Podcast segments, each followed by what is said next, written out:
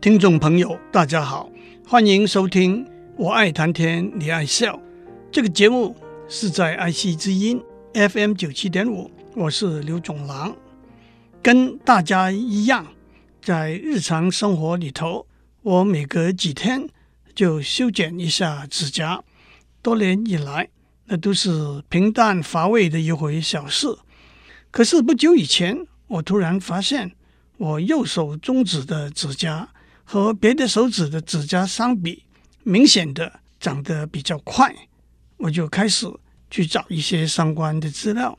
今天让我把我找到的资料和大家分享。人类的进化是一个缓慢、为期长久的过程，其中一个重要的时间点是考古学家从骨头的化石推断出来的，大约在六百万年以前，人类开始从用四肢爬行攀登，改变为用两脚直立行走，英文是 bipedalism。他们找到的证据包括从大腿骨的大小和长度来推断大腿如何支持站立和行走的动作。膝关节上面的骨头的大小和形状也和行走时承受的比较大的压力有关。脊椎弯曲的下半段有助于吸收行走时的震动。盆骨的大小和形状也指出从攀岩改变成行走的动作所引起的变化。直立行走这一个改变带来许多好处，这些好处。也正是进化的原因和动力。首先，有了双手，可以用来吸拿物件，特别是食物，供分享之用；使用工具和武器。站起来，可以采摘高挂在树上的果实，可以涉过深的水，可以看得更辽远和广阔，也在别的生物面前显得更高更大。科学家也曾经做过实验，比较人类直立行走和黑猩猩用四肢爬行所消耗的能量。直立行走消耗的能量要少得多。还有站立起来，减少身体被太阳直射的面积，去增加冷却散热的面积。开始直立行走以后，人类的双手也自然逐渐进化。人类的手有五只手指，因此第一个问题自然就是：为什么有五只手指，而不是四只或者六只手指？一个正确却也是推卸责任的回答是：那是从祖先遗传而来。的确，许多四足动物从胚胎发育开始，四肢形成之后，四肢的末端则分叉成为五肢。这包括鸟、蛙、蝙蝠、猫、鲸鱼、蜥蜴在内。那么，在未来进化的过程里头，五只手指会不会变成六只或者四只呢？专家学者没有确定的回答。不过，一个推想是增加的可能小，减少的可能比较大。当我们说我们有五只手指是从祖先遗传而来。也就是说，在胚胎发育的过程里头，基因决定了五只手指的形成。身体任何一部分、任何一个器官的形成发育，都是一个非常神妙也非常复杂的过程。在受孕之后的第四个礼拜，胚胎的心房就形成，开始跳动，脑开始分成五份，差不多同时。四肢开始形成，一开始的时候叫做枝芽 Limbud，枝芽逐渐延长，到了第六个礼拜，所谓手芽和脚芽就出现了。扁平形状的手有点像划船的桨，就形成了。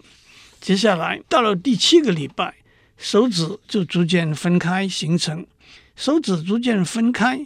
源自手指之间的细胞的凋亡，那是由于基因控制的细胞自主的凋亡，也因此由于基因的异变，在少数的情形里头，也有多了或者少了一只手指，也有两只手指连在一起的情形。但是，一个在胚胎学里头还没有完全了解的问题是：基因怎么主宰胚胎的育成，让手指分开来，让不同的手指发育成不同的形状和长度，让我们许多是生理学里头的门外汉大感讶异的。一个可能的答案源自有电脑科学之父之称的图灵 （Alan Turing） 在一九五二年的一篇论文里头提出的一个模型。大家都知道，图灵的研究工作打下了电脑科学的理论基础。远在一九三六年，他就指出，电脑不是如一般人所想象是无所不能的，有些演算工作。是电脑无法执行完成的。我当然无法在这里讲其中的细节。不过，小心的听众马上就会问：一九三六年，电脑还没有发明啊？图灵设计了一个计算机的模型，叫做图灵机 （Turing Machine）。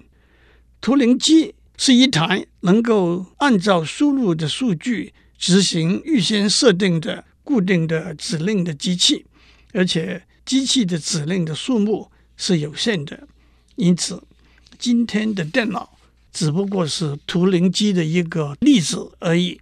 换句话说，今天的电脑能够做的事情，图灵机都能做；反过来，图灵机不能做的事情，电脑肯定不能做。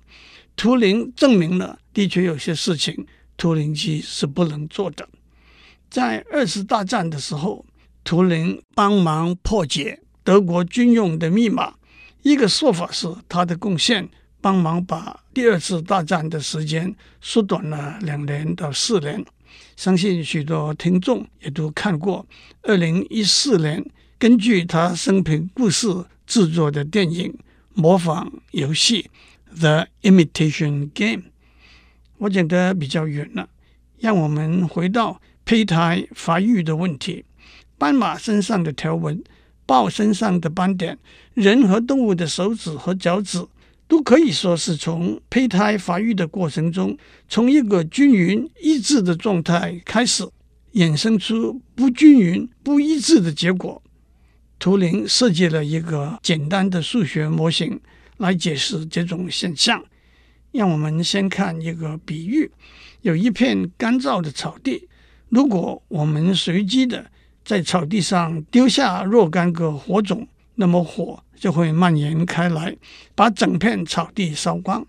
但是，假如草地上有些蚱蜢，因为火的高温度，它们流汗湿润了草地，这一来，他们身边那些草就不会被烧掉，也就在草地上留下没有被烧掉的草的斑点小块。在图灵的模型里头，他假设有两种不同的元素，例如火和蚱蜢，两种化合物，两种基因，一种叫做催化体 （activator），一种叫做抑制体 （inhibitor）。催化体会自动产生更多催化体，就像火的蔓延一样，但是催化体也会产生抑制它的抑制体。就像蚱蜢的汗一样，催化体和抑制体以不同的速度散布，但是抑制体散布的速度要比催化体要快。在这个模型里头，我们可以想象斑马身上条纹的形成，先是产生黑色的催化体开始蔓延，但是抑制黑色的抑制体出现，催化体的蔓延就停下来。形成一条黑色的条纹。图灵的模型是用偏微分方程来描述的一个反应扩散系统 （reaction diffusion system）。近年来，胚胎学家尝试用图灵的模型来解释手指、脚趾的形成。他们也找到可以扮演催化体和抑制体的基因，也把图灵的模型从两种元素。扩充到三种元素，并且已经获得相当的结果，但是图灵的模型是否真的可以解释许多生物学、胚胎学里头的问题，那倒还有很长一段的路要走。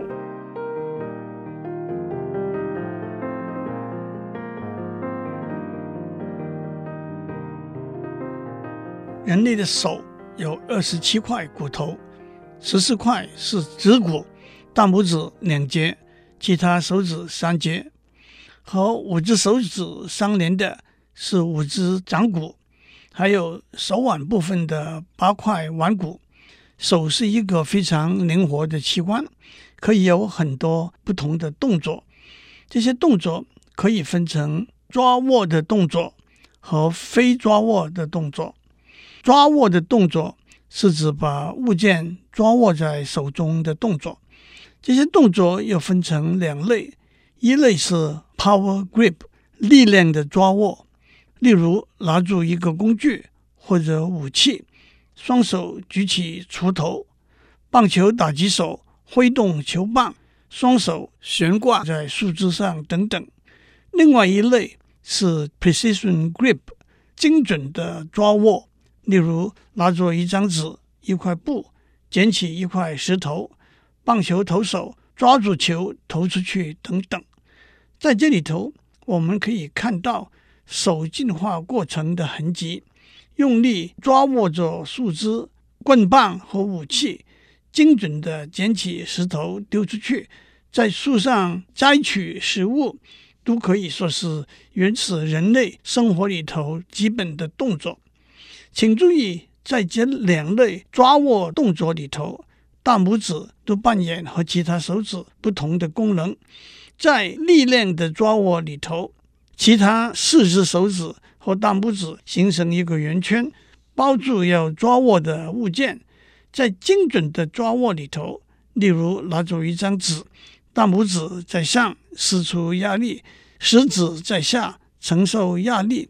把纸固定在大拇指和食指之间。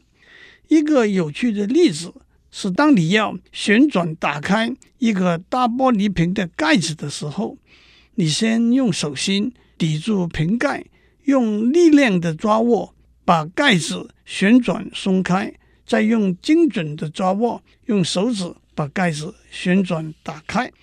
至于非抓握的动作呢，那包括讲话时的手势。弹钢琴、打字、用手指来触觉等等。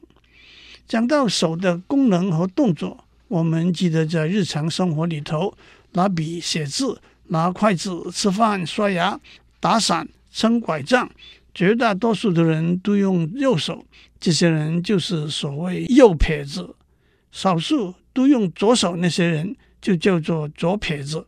我们的大脑分成两个部分。右脑和左脑，它们有着各自的功能，但是它们不是完全独立的。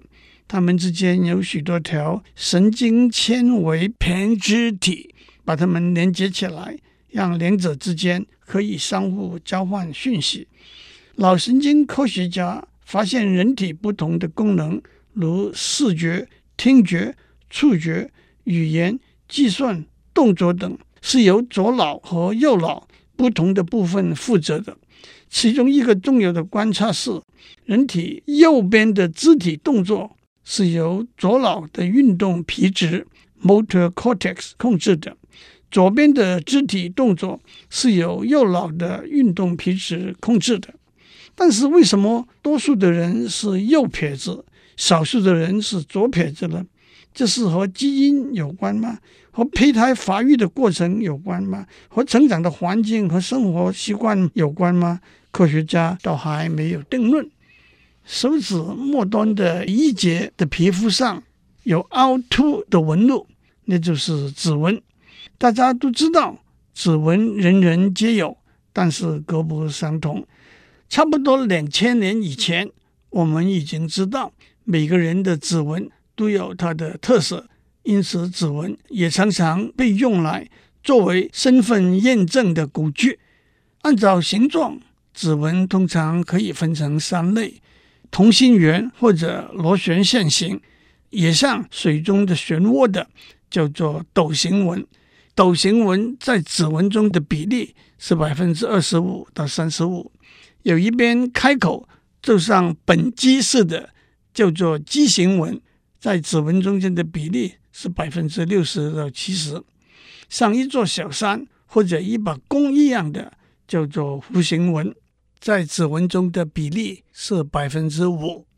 指纹在胎儿第三四个月就开始产生，到了第六个月便形成了。当婴儿长大成人，指纹也只不过放大增粗，它的纹样不会改变。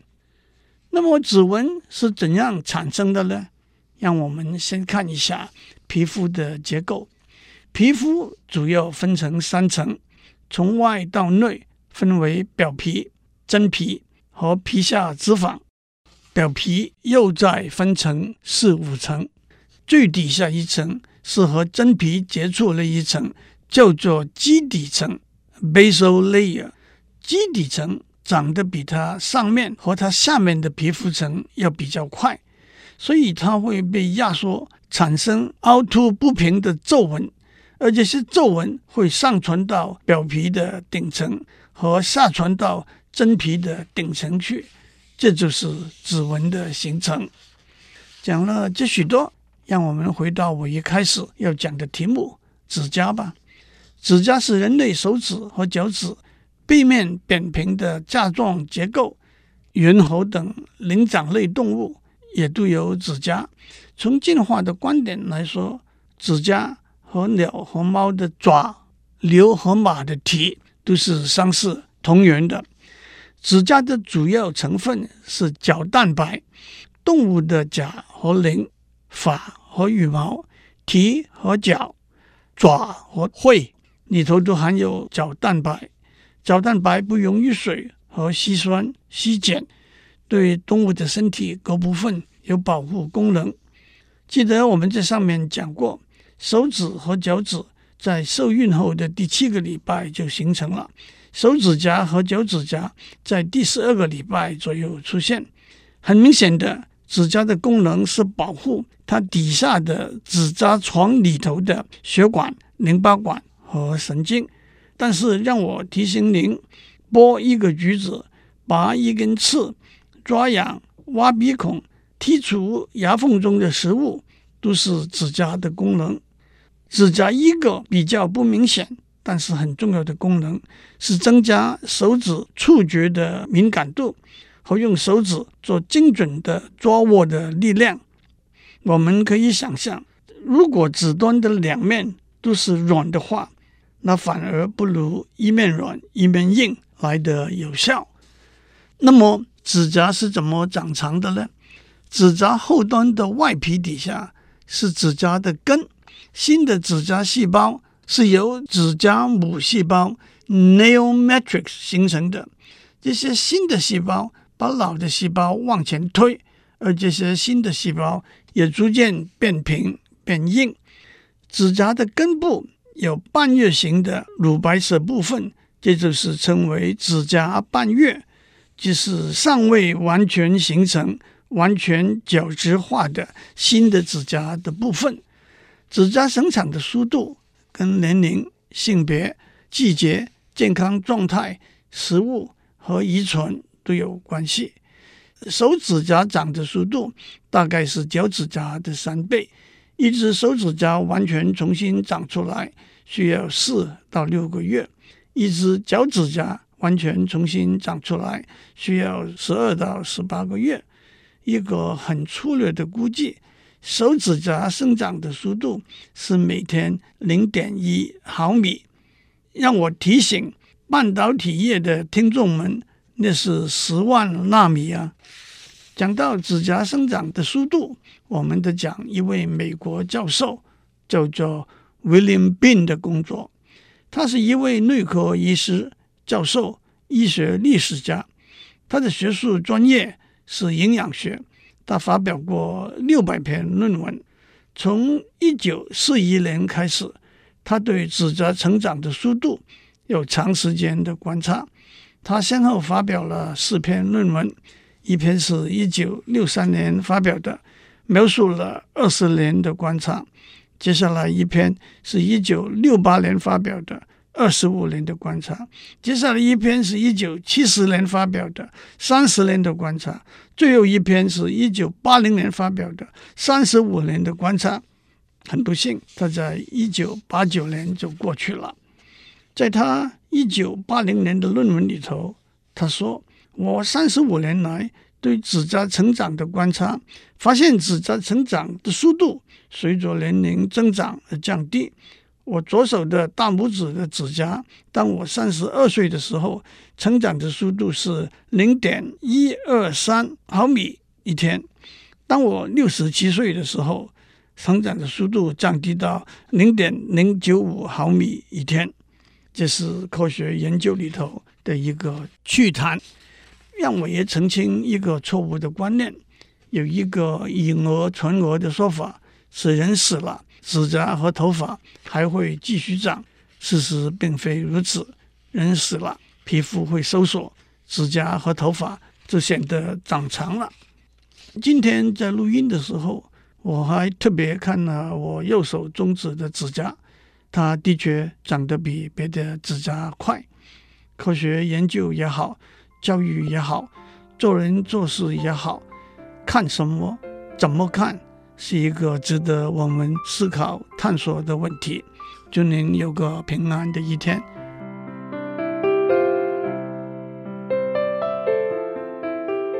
以上内容由台达电子文教基金会赞助播出。